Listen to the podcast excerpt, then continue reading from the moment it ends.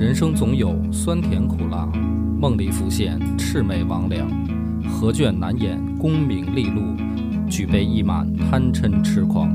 野史下酒四电台，道出不一样的精彩。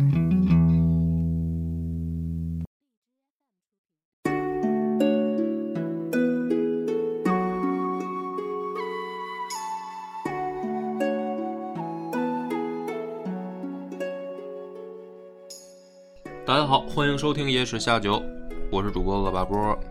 当偏见，这集故事呢，咱们就讲一讲刘备刘使君的故事。朕辛苦了半辈子了，接着奏乐，接着舞。我今天主要讲的哪段呢？就是也是历史上一个著名的这个桥段吧，就是让徐州。这个故事的原貌啊，当然比较为大家所知的肯定是《三国演义》。《三国演义》呢，就是说这么一事儿嘛。曹操他爹跑到陶谦的地盘避难，当时不是中原大乱吗？陶谦他爹呢就跑到徐州去了。后来呢，这不是曹操在这个河南扎住脚了吗？自己打了片地盘，然后这个也有兵马。他爹呢就说：“那我就回去找儿子呗。”结果呢，在回来的路上，让就是陶谦的一个部将给打劫了。打劫了以后不就死了吗？死了以后，曹曹操就大怒，起这个大军去攻打陶谦。然后这个呢，就有人就说啊，说这个曹操呢借口，对，找茬。哎，就是本来你就想打人家徐州，结果你借着你爹这事儿找茬呗。反正不管怎么说吧，反正就是在徐州就开战了，曹曹操就要揍陶谦。然后这个时候呢，陶谦不就不行吗？就摇人儿吗？就给公孙瓒就去信，啊，就说兄弟，我让人揍了，你得来帮我。然后呢，公孙瓒呢就说说我呢离太远，我也去不了。说这样，我给你派一兄弟去，派这人就是刘备。然后刘备呢就晃晃悠悠的到了这个徐州，很很顺利的，陶谦呢就死了。嗯，啊，就是说病死了，病死了以后呢，这临死之前呢，就是。多次就是劝刘备，啊，就是说大耳朵，我看你行，嗯，啊，这个你也不爱跳舞，不爱唱歌，我觉得你能安徐州什么的，就是老想把徐州就托付给给刘备，啊，然后后来呢，这个刘备一看说，哎呀，这样的话，那我也是不能辜负这个徐州百姓的期望啊，是吧？那我就先暂代徐州吧，哎，就是勉为其难，对，这个扭扭捏捏的吧，反正也不太好意思的，就把就把徐州给领了。这个就是在历史上的著名事件，叫让徐州嘛，就陶谦把自己的地盘啊让给了刘备。嗯，那么这个里面呢，咱们就要说一个问题啊，首先是为什么？哎，就比如说这个，很多人呢就会有自己的解释，说刘备仁义呀，啊，有这个仁义之风啊。对对对。名声在外啊，从他这个面相就看出来是个好人。那就是说，陶谦呢是也是给大家一个固有印象，就是说是一个唯唯诺诺的糟老头儿。对啊，年纪比较大了。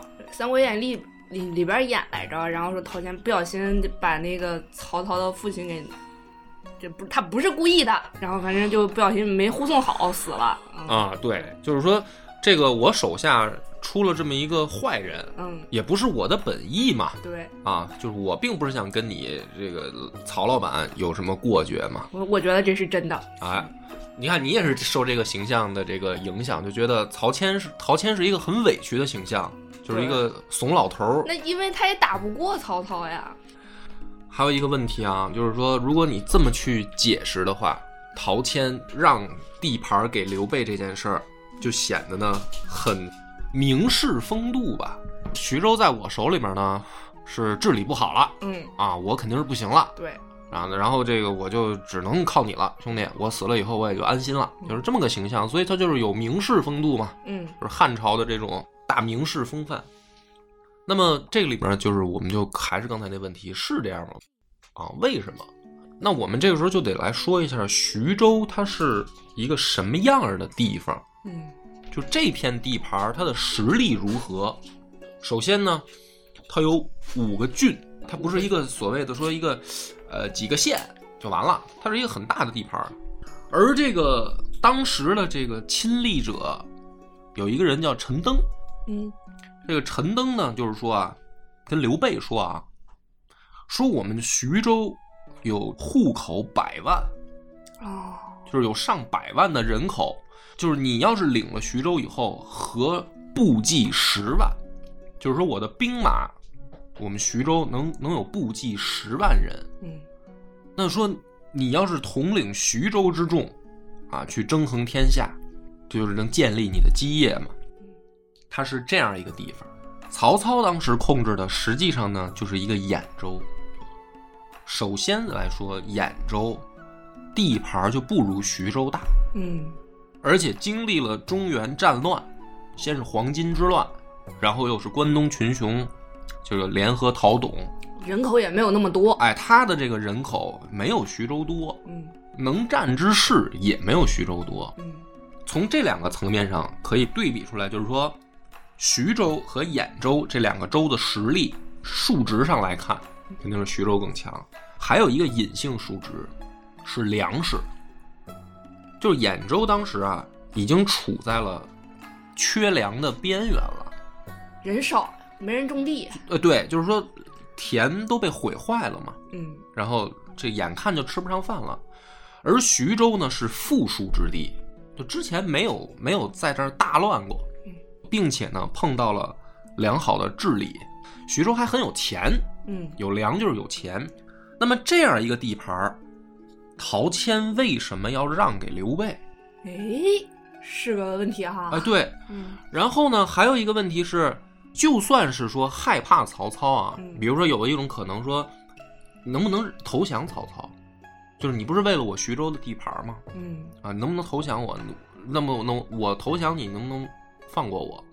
咱们这么来理解啊，你让给刘备也是让，你投降给曹操也是也是让嘛。对实际上你就都是当不了徐州之主嘛。对对，那你给谁不一样吗？那有的人可能说啊，那不是曹操揪着陶谦杀他爹这事儿吗？对啊，对吧？杀父之仇，啊夺妻之恨。好，那咱们说，还有没有其他选择？就是除了曹操、刘备以外，还有没有其他选择？就是在陶谦活着的时候，可不可以给袁术？也可以吧，嗯或者再次一点，你可不可以给袁绍？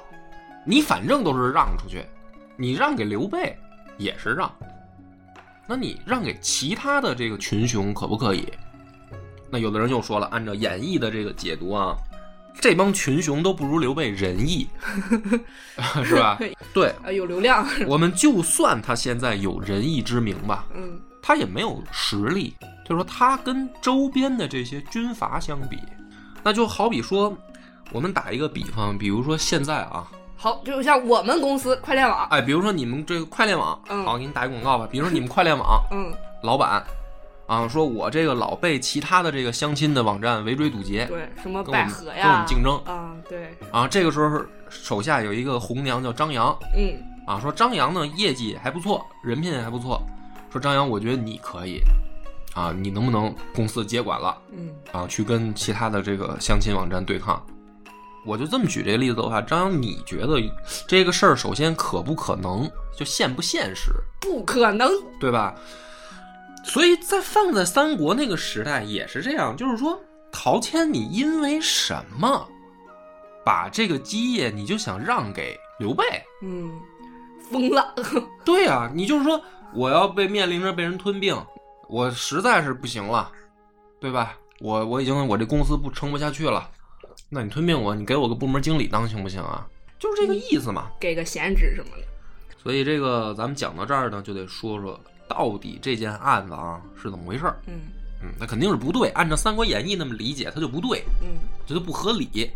那就得先说陶谦是一个什么人，就是他是不是演义里面写的那个是一个唯唯诺诺的怂老头儿的那么一个形象？啊，可以很负责的说不是。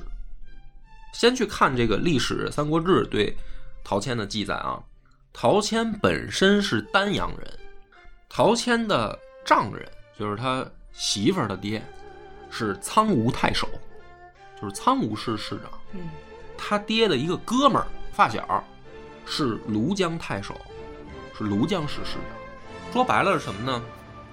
能够达成这样的关系，证明就是陶家在丹阳，非常有势力。对，起码也是个小的豪门，嗯，要不然他爹认识的是俩市长，跟他还结亲，对吧？这就还愿意跟他把女儿嫁给他。嗯，所以就说明陶家其实是算小氏族，对吧？这是第一个，他的身份背景我们就点明了啊。第二个，陶谦当官的历程是举茂才了以后，也是先当县令，扬州本地的舒县的县令，扬州丹阳郡下属舒县县令，正好碰到什么呢？西北的这个羌族叛乱，然后呢，朝廷就让他去打仗。他在这一次平叛过程当中呢，立功了，所以呢，立功之后，被晋升为幽州刺史，就变成了一个省长，哦，因为军功。那就证明是非常有实力的一个。，对，就是说陶谦的履历是让他当过地方的这个基层的干部，嗯，然后呢，又在上升的时候呢立了军功，然后就当到了刺史级别。等到黄巾之乱爆发的时候呢，就把他调任到徐州当徐州刺史。嗯也就是说，他之前的履历啊是这样一条人生轨迹：地方的一个小士族，当过地方官呢，立了军功，被调任成了省长，省长。就是这样一个过程。那么陶谦到了徐州以后呢，他搭建起了一个班底。首先，他最根本的一个班底是他手下有一支丹阳的部队，就是一支老乡部队，子弟兵。哎，从丹阳拉到徐州来的。这支兵，这支兵当时的一任军事长官叫泽荣，咱们记住这个人啊。嗯。然后呢，他到了徐州以后，因为当地也有很多黄金余孽，就是天下大乱了嘛。对然后当地有很多流民啊，什么的土匪啊。于是呢，他又提拔了两个人，这两个人是泰山人，一个叫臧霸，一个叫孙观。请记住，这个时候他手里面起码有三个武将，嗯泽荣、臧霸、孙观。然后通过他的治理，黄金在徐州地面上基本就平定了。在文臣方面，就是幕僚方面啊，有三个名士，一个叫赵玉，一个叫王朗，一个叫陈登。当时这些人在陶谦的手下都当什么呢？比如说陈登啊，陶谦让他当典农校尉。说这个陈登在陶谦的这个管辖下啊，尽凿水利，稻米丰积，就是徐州就变得很粮食很充裕。关东兵起以后，陶谦被天子拜为安东将军，他手下的赵玉为广陵太守，王朗为会稽太守。啊，所以说，整整个徐州在陶谦的这么一个治理下，打造起来了一支还不错的班底。武将方面、文臣方面都是有人才的，而且呢，兵精粮足。嗯这个时候呢，回到我们刚开始节目说的了，曹操爹死了，找茬来了，啊，要跟陶谦打仗。对，然后给公孙瓒写信。史实里面是什么样呢？《三国志》里面记载的就是袁术去写信给公孙瓒，说我想加攻袁绍。于是呢，公孙瓒让刘备屯高唐，单京屯平原，陶谦屯发干，围攻袁绍。在这样的情况下呢，袁绍联合曹操把这三个人都击破了。也就是说什么呢？在真实情况下，《三国志》里写的是，本身陶谦和曹操就属于不同阵营，嗯就是说没有演义里面说，哎呀，曹操我没想得罪你啊，啊，这个我我不是故意的对对对，啊，不存在。嗯就是他们两个本身就是跟着两个不同的政治集团，本来就在打仗，嗯这个是历史原貌。而且从这个原貌你就可以看得出来，陶谦不怂，就是他的治理下，首先自己兵强马壮，而且赶上事儿了，他是属于是往上招事儿的那种人。嗯。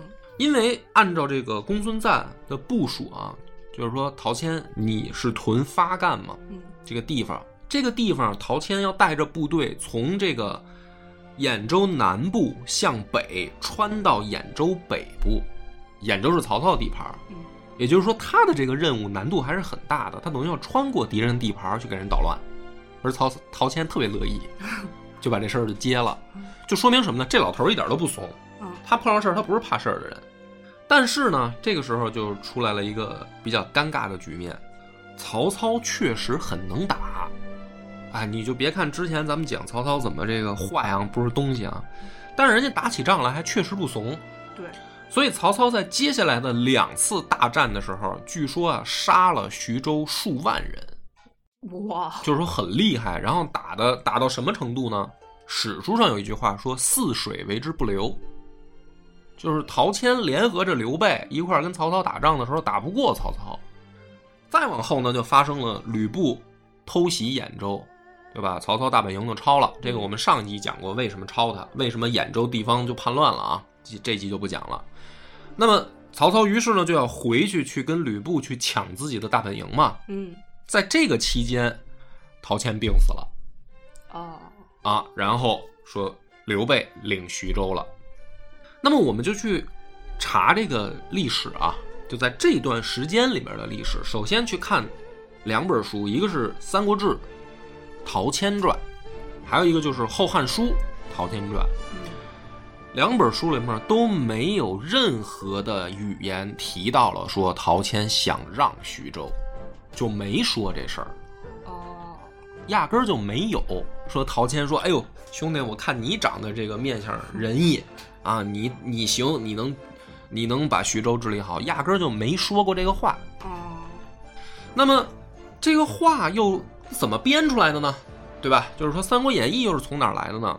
刘备的传里有一句，刘备的传里是这么说的：说是这个陶谦病了的时候啊，他跟糜竺说，他跟糜竺说说，我觉得刘备不错，这个是刘备的传记里提的。嗯，那这个事儿呢，就有一个问题，然后糜竺呢又把这个事儿就告诉刘备了，就是说我大哥死前跟我说了，所以我现在作为徐州的代表，我觉得哥们儿你得你得来，他是这么一个人物关系。那问题就是说，除了你糜竺以外，还有没有人听到陶谦说这话？没有了啊，就是你跟刘备俩人知道这事儿，其他人都不知道。哦，然后你再去看糜竺跟刘备又是什么关系呢？刘备有一媳妇儿糜夫人嘛，哦，就是娶了糜家的闺女嘛，等于跟糜竺这叫什么？这个这就是大大大舅子啊啊，娶了他妹妹，所以他大舅哥说：“我老板生前说过，兄弟你行。”这事儿听起来吧，好像就那么的不靠谱，怎么怎么看怎么都觉得好像是你糜竺 跟刘备你们俩人自己说的，对，因为所有其他陶谦的部下都没说过，这个是史料里边我们找不到其他的证据了。还有一个呢，就是刘备领徐州的有一个幕后推手，嗯，这个人就是陈登。陈登在史料里面是这么记的，说今汉使凌迟，海内倾覆，立功立事，在于今日。比州殷富，户口百万，欲驱使军，抚临州市。这是《三国志》里面啊，刘备的这个传里面记的，除了糜竺之外，谁还对刘备领徐州这件事发表过态度的？就是陈登。可是陈登这段话里面没有听出来陶谦的意愿啊，对吧？我再念一遍，大家仔细去品啊，陈登这段话啊。他说：“今汉使凌迟，海内倾覆，立功立事，在于今日。比州殷富，户口百万，欲驱使使君抚临州市。”这里面压根儿就没提陶谦的事儿，对，听起来像是什么呢？陈登自己的意愿，对吧？就是说，我认为刘备你可以领徐州牧，啊，为什么呢？因为我们这儿有钱有人。趁着这个好时候把我们这儿占了，你可以 干点自己的事儿。你说听起来就是这么个套路吗？到底有没有陶谦的意愿在？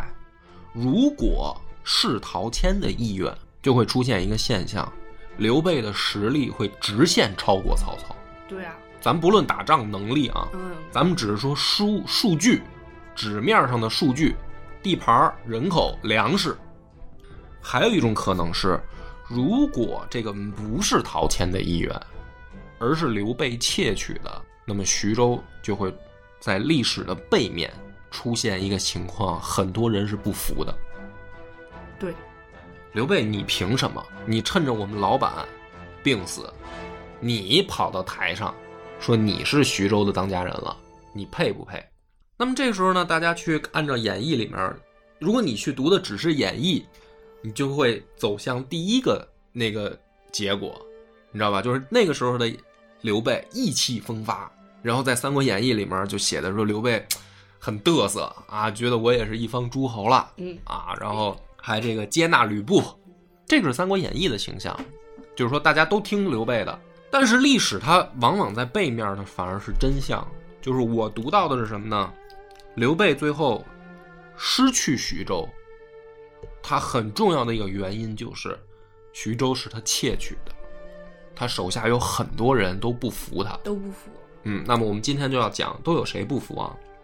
首先，第一个不服他的人，就是陶谦扶植起来的臧霸，啊，就是泰山兵。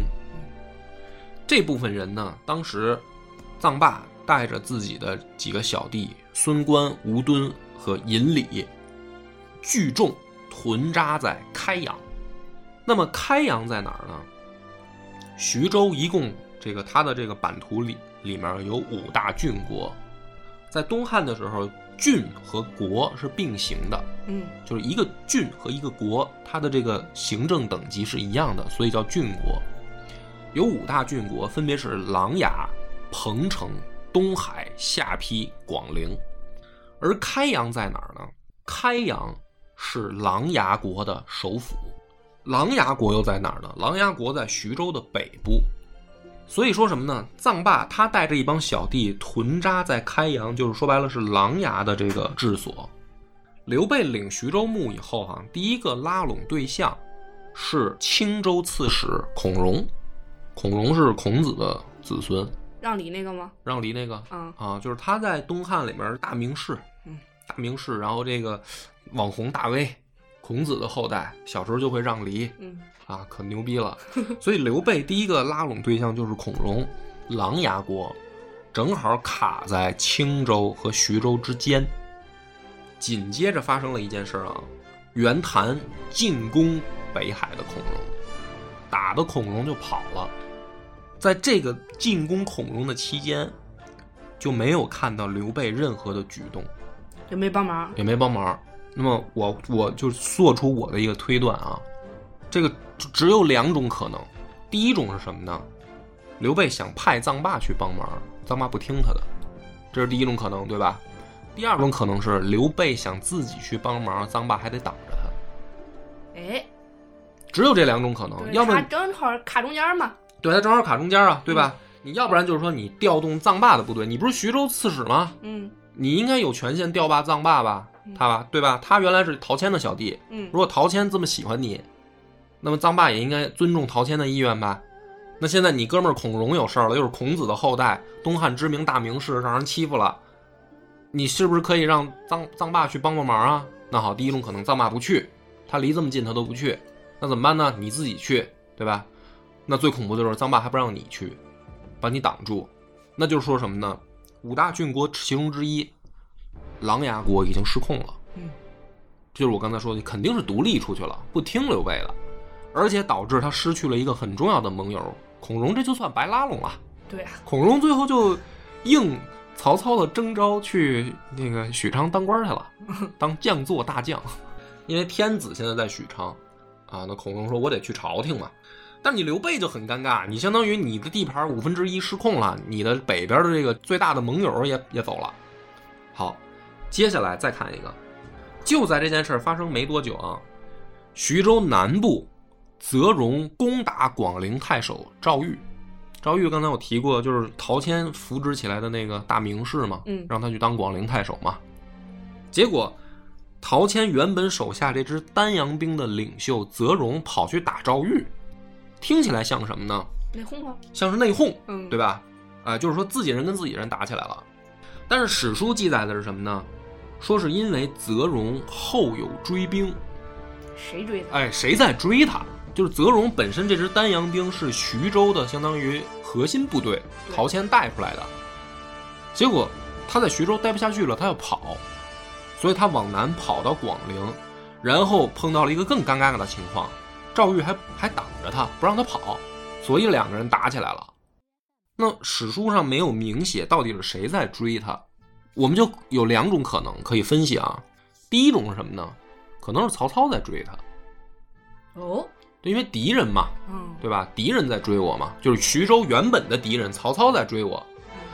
如果是这样的话，赵玉应该开门迎接他，对对对吧？对，他肯定是说，哎，我们的敌人曹操在追你是吧？哎呦，兄弟，你赶紧进城，你到我这儿来歇会儿，咱俩一块儿揍，抵抗曹操。他是这种，应该是这种局局面才对。嗯结果是什么呢？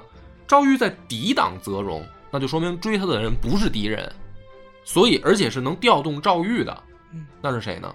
刘备，刘备。那就是更恐怖了，刘备竟然跟陶谦留下的丹阳兵翻脸了，逼得这支丹阳兵跑到了南边的广陵郡去打赵玉。结果是什么呢？赵玉因为抵抗，全族被杀，广陵就被泽荣拿下了，五大郡国又丢一个。对你只能你这么一想，你就只能赵玉他为什么要挡泽荣？原来你们不是一头的吗？那只有可能是你背后追你的人是新上任的这个刘备，他要杀你。那他现在是徐州刺史，我得听他的，因为赵玉是大名士，嗯对吧？他得讲名分嘛，那我得挡你。结果赵玉战败，广陵又丢了。广陵丢了会导致什么呢？直接导致一个结果是，袁术的势力渗透进入徐州，啊，因为泽荣也得找老板啊。对，我怎么办啊啊？啊，再往下讲啊，广陵也反叛了以后，出现了最可怕的一个情况，就是袁术这不是他的势力渗透进了徐州吗？他来跟徐，他来跟刘备要作战。刘备一看这个情况呢，就把张飞留下守下邳嗯啊，你守住后方，我带着你二哥去揍袁术。所以双方啊两军战于淮阴的石亭。就在这个情况下，后方传来一个喜人的消息：曹豹联络吕布偷袭了张飞，下邳也丢了。那这个里面呢，《三国志》记载的很不详细啊，但是在《吕布传》的后面有一个附录，嗯《三国志》里面《吕布传》后面有一个附录，说当时的情况是什么呢？丹阳兵的新任首领叫许丹，派了一个人去找吕布，说：“吕将军，这个张飞要杀曹豹，两个人现在已经跟城里打起来了，嗯请你快快领军来这个支援我们。”吕布的第一反应是不相信，说：“不会吧？怎么可能呢？就是你们自己打起来了，不会是试探我吧？啊因为我现在是客将，嗯，就吕布是因为被曹操打败了，跑到徐州来避难嘛。嗯他说这搞什么啊？这你们突然搞这个，结果是什么呢？城中大乱，曹豹就被张飞给宰了。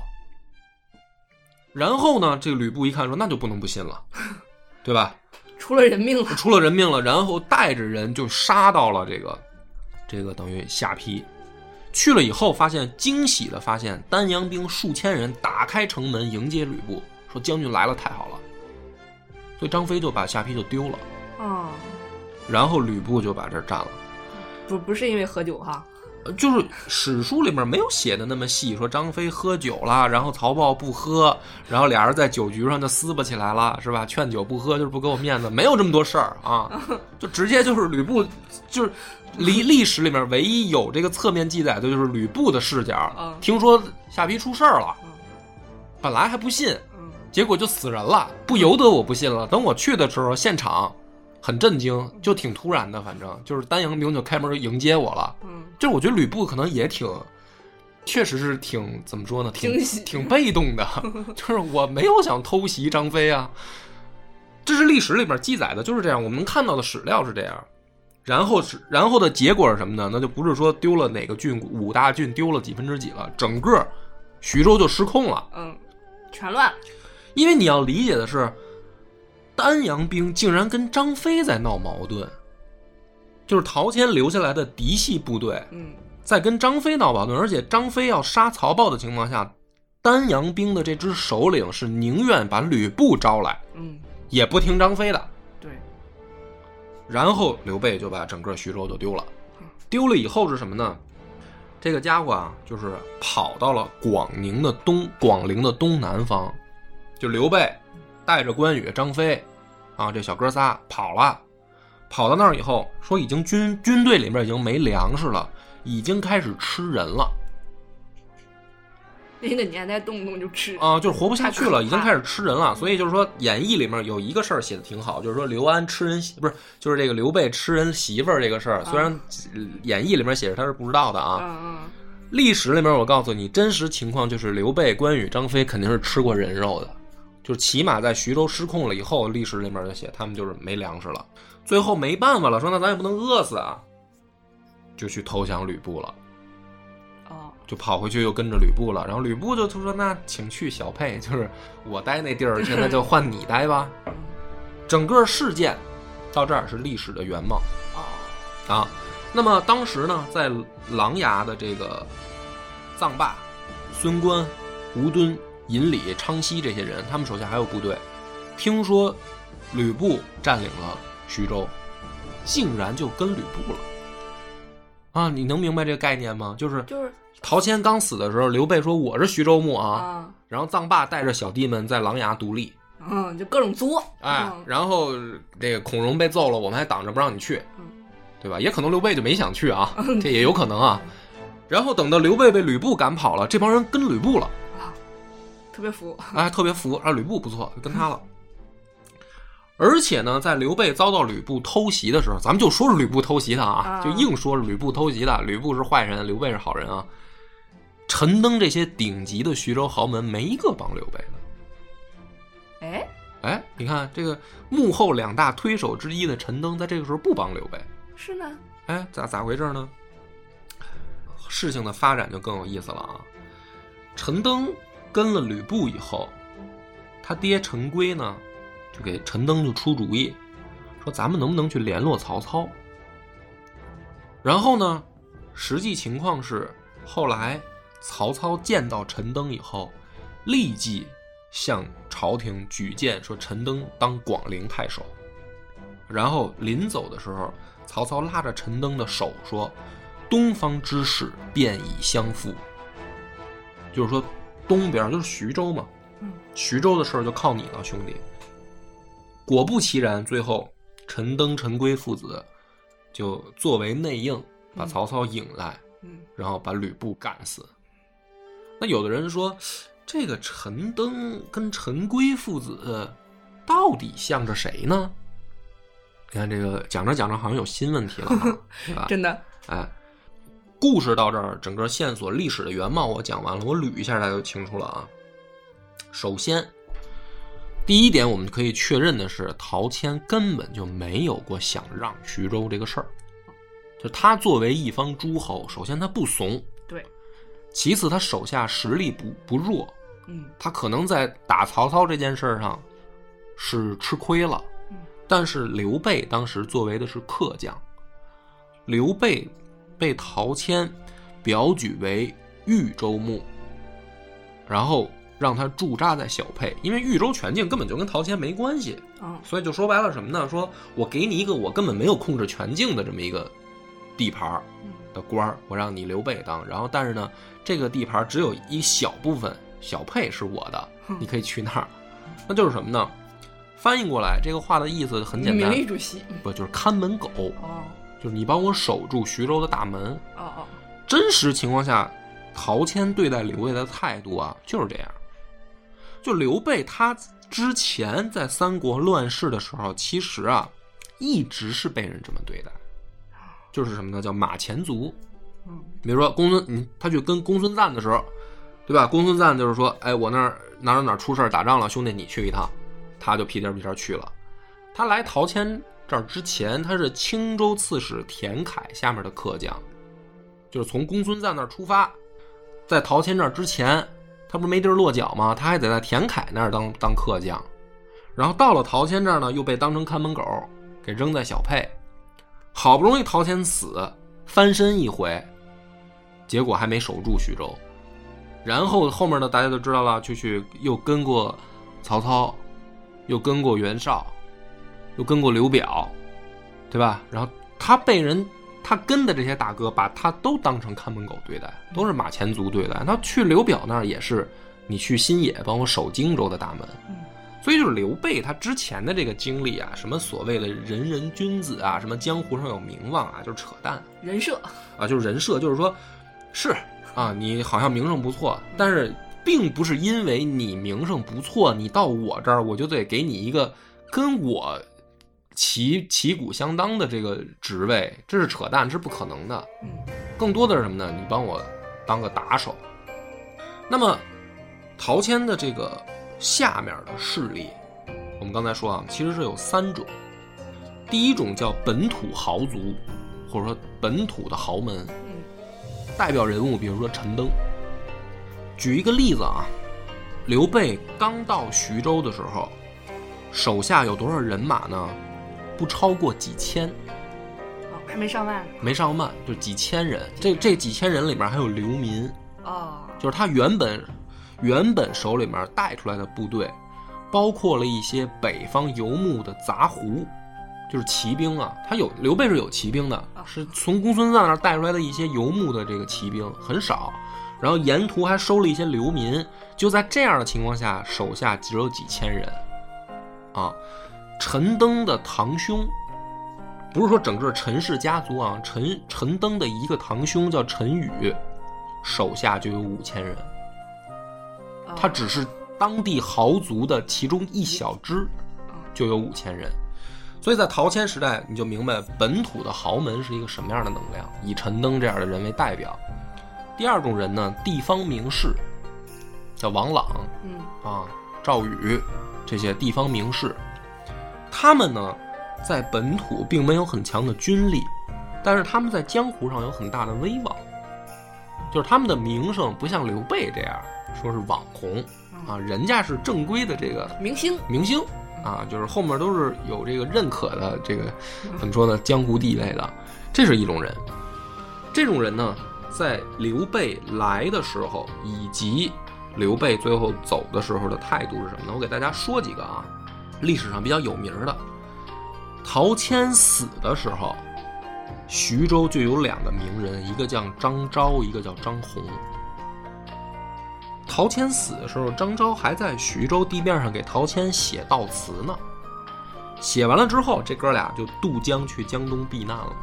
哦，这两个人是日后孙策打下江东的支柱型幕僚，还有一些人呢，日后在江东很有威望的，我随便说几个啊，比如说徐盛，比如说鲁肃，也是这时候过去的。他们都是徐州人，哦，他们不是这个江东人，哦你明白吗？他们都是徐州人，然后我们来江东避难，避什么难？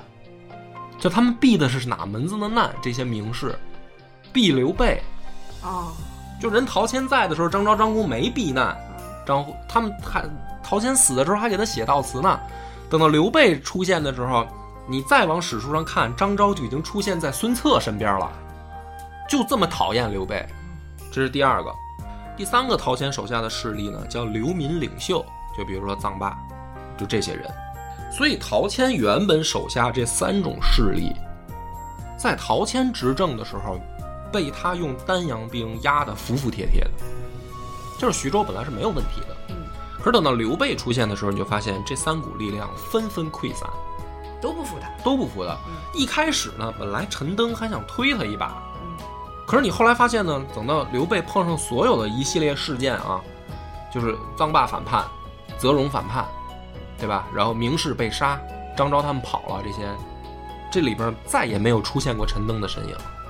等到陈登再出现的时候，是吕布来了，然后就跟了吕布，然后就是赢了曹迎迎接曹操。所以我们可以看得出来是什么呢？陈登这些地方士族，他其实不认什么所谓的大哥，谁有实力认谁。他要保护的是我地方宗族本身的利益，就是说，不管谁来，你不能剥夺我在徐州本地的利益。那么我为你出多少力，取决于你给不给我更多的好处。比如说刘备为什么最后没有跟陈登再去继续出现什么火花，是因为你发现陈登帮了他夺得了徐州这个刺史或者说徐州老大的位置以后，你并没有发现陈登有什么职位上的上升。相反，是曹操一见陈登的面儿就说：“兄弟，你可以当广陵太守。”你看多会做人哈！对吧？然后陈登回去，马上就把吕布给卖了，你就明白陈登这样的人，他这个政治的诉求是什么。所以说，刘备他整个在这个徐州地面经营的时候，可以用失败二字来形容，对对吧？而他失败的这个最根本原因，就是为什么人家都不喜欢他啊？我再说几个徐州名士：徐宣、陈缴、徐毅。这都是徐州名士。更有意思的是什么呢？比如说像诸葛瑾、布置、履带这些，是直接跑到江东啊。像我刚才说的徐宣，这个这些人，他们是徐州没事了以后，他们还回来，就是说他们不想再离开家乡当官，就是他不像什么鲁肃啊、布置啊、诸葛瑾这些人是说我要跟一个好大哥就行了，离不离开家乡我无所谓。这些人是我不想离开家乡，但是我回家乡的前提是刘备你得走。你就明白这些名士有多讨厌他。那么，我们可以看到刘备在日后啊，就是日后他已经入蜀了。嗯，这一路上，在他身边的除了糜氏兄弟是徐州带过去的，剩下的没有一个徐州人。还有一个勉强跟徐州擦边的，是在荆州半路上车的诸葛亮。诸葛亮的家族本身也在徐州。嗯。是诸葛亮自己跑到荆州刘表那儿去，明白吧？就是他他根儿是在徐州的，但是刘备这一路上最后到进四川了，你再去看他身边的人，除了糜家兄弟，就是大舅哥那家是吧？啊，因为媳妇儿的原因嘛，嗯，跟着他，剩下的没有一个徐州人。那我们其实可以看到这个历史的背面啊，就是被隐藏在史书之下的是什么呢？我推测刘备这个时候还是比较幼稚的，他幼稚在哪儿？其实我们可以从他两个弟弟身上看出一丝蛛丝马迹。比如说关羽吧，是特别讨厌士族，对吧？就是他他是那种特别不服不忿儿的那种，就是关你从来没有看过关羽对士族怎么笑脸相迎，是吧？这个呃，咱们促膝长谈，没有。关羽是特别讨厌士族那种人，你说刘备身边跟了这么一个关羽，是不是能说明一些问题？刘备的最大的转变是从他到了荆州以后，他有了一个极大的转变，嗯，对吧？而之前他经历了什么呢？就是徐州他没守住，丢了，跟了一圈曹操，又跟了一圈刘，又跟了一圈袁绍，然后最后来到了荆州。我可不可以这么理解啊？刘备这个家伙呢，一开始有大志，嗯，但是呢，他不懂游戏规则，且不会为人啊。就是说，他他的这个名声啊，只是树立在自己的个人品行上，但是他不懂怎么玩这个政治游戏。嗯，其实这个政治游戏的秘诀啊，很简单，就是你要想在某一个地方成事儿，你就要联合当地的士族。就是这个是一个基本的游戏规则，在这个游戏规则之上，你可以有自己的发明创造。你可以发现，刘备从跟完这两个人到了荆州以后，有了重大转变了，明白了，说哦，我不光得在江湖上树立我个人的道德形象这么一回事儿，我得跟当地的士族有实际的联络，我得给人家实际的好处。所以你可以发现的是什么呢？在荆州之后，荆州士族对刘备的态度就变好了。他为什么到了荆州才明白这个道理呢？其实我觉得这个教训吃就吃在徐州了，在徐州吃了这个教训，明白他就我觉得他可能就没想明白，说陈登不是原来还是帮我的，为什么现在不理我了？他就没想明白这事儿，我觉得。然后直到去曹老板、袁老板那儿看了一圈，弄明白怎么玩这个游戏了。到了荆州以后，开始大量的联合当地士族。所以你可以看到说，等刘备入蜀的时候，确实有一批荆襄士族是跟他入蜀的，可是没有徐州人。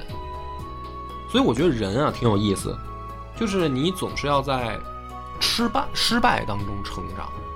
就是我们现在如果去看演义啊，我们会陷入一个误区，就是刘备、曹操这个日后的三个国家的奠基人啊，他们打这个懂事儿出来混江湖的时候，就已经是门儿清，对，就已经是什么都懂，什么都会对，就已经胸怀大志，然后个人魅力爆表。但是实际上呢，我我们去细看每一段历史，你就会发现，真的不是这样。他们在刚出来混江湖的时候，也犯过很多错误，是在不断成长的，而不是说刘备一出来就是个人人君子，就是个人魅力爆棚，就是谁看见他都想跟他，都是他就是这么一人，真的不是啊。所以今天的故事到这儿结束，感谢收听。我们的微信公众号叫“柳南故事”，柳树的柳，南方的南。如果还没听够的朋友，欢迎您来订阅关注。